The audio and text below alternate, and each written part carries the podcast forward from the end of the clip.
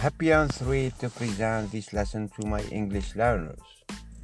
I hope that you are doing well and having time and having fun all the time. I'm a little bit ill, but I feel committed to present this lesson to my audiences and my English learners.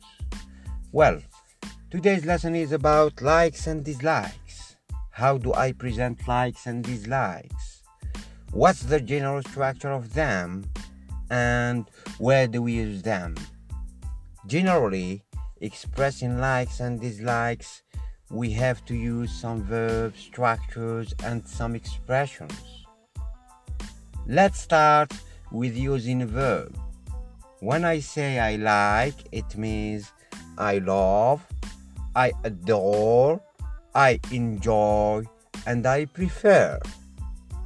Other expressions of expressing likes are I'm interested in, I'm crazy about, I'm fond of, I'm mad about, I'm keen on, I'm fan of, I'm passionate about, and I'm into. Now, let's speak about dislikes. When I say I dislike, it means I hate something, I detest, I don't like, I can't stand for, or he doesn't like. It, is, it depends on the ver- on the subject. Sorry. Other expressions. Here we use the negative form, not. It means I'm not crazy about. I'm not interested in. I'm not keen on. I'm not fan of. Fan of I'm not mad about.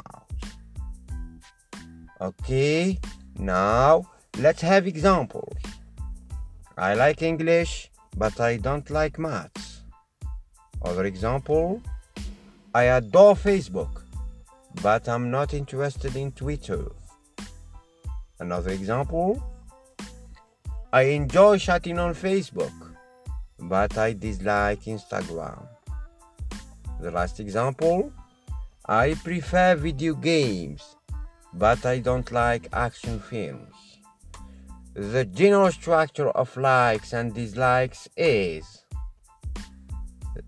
the verb like or dislike plus verb plus ing, or the verb like or dislike plus verb plus ing plus noun, or the expression of likes or dislikes plus noun.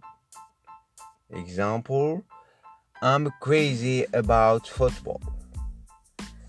Generally, on social media, when they express likes and dislikes, they use thumbs up with likes and th- thumbs down with dislikes. I hope that you understand something about the expressions and the verbs of likes and dislikes. Thank you very much for tuning in and listening to me. Bye.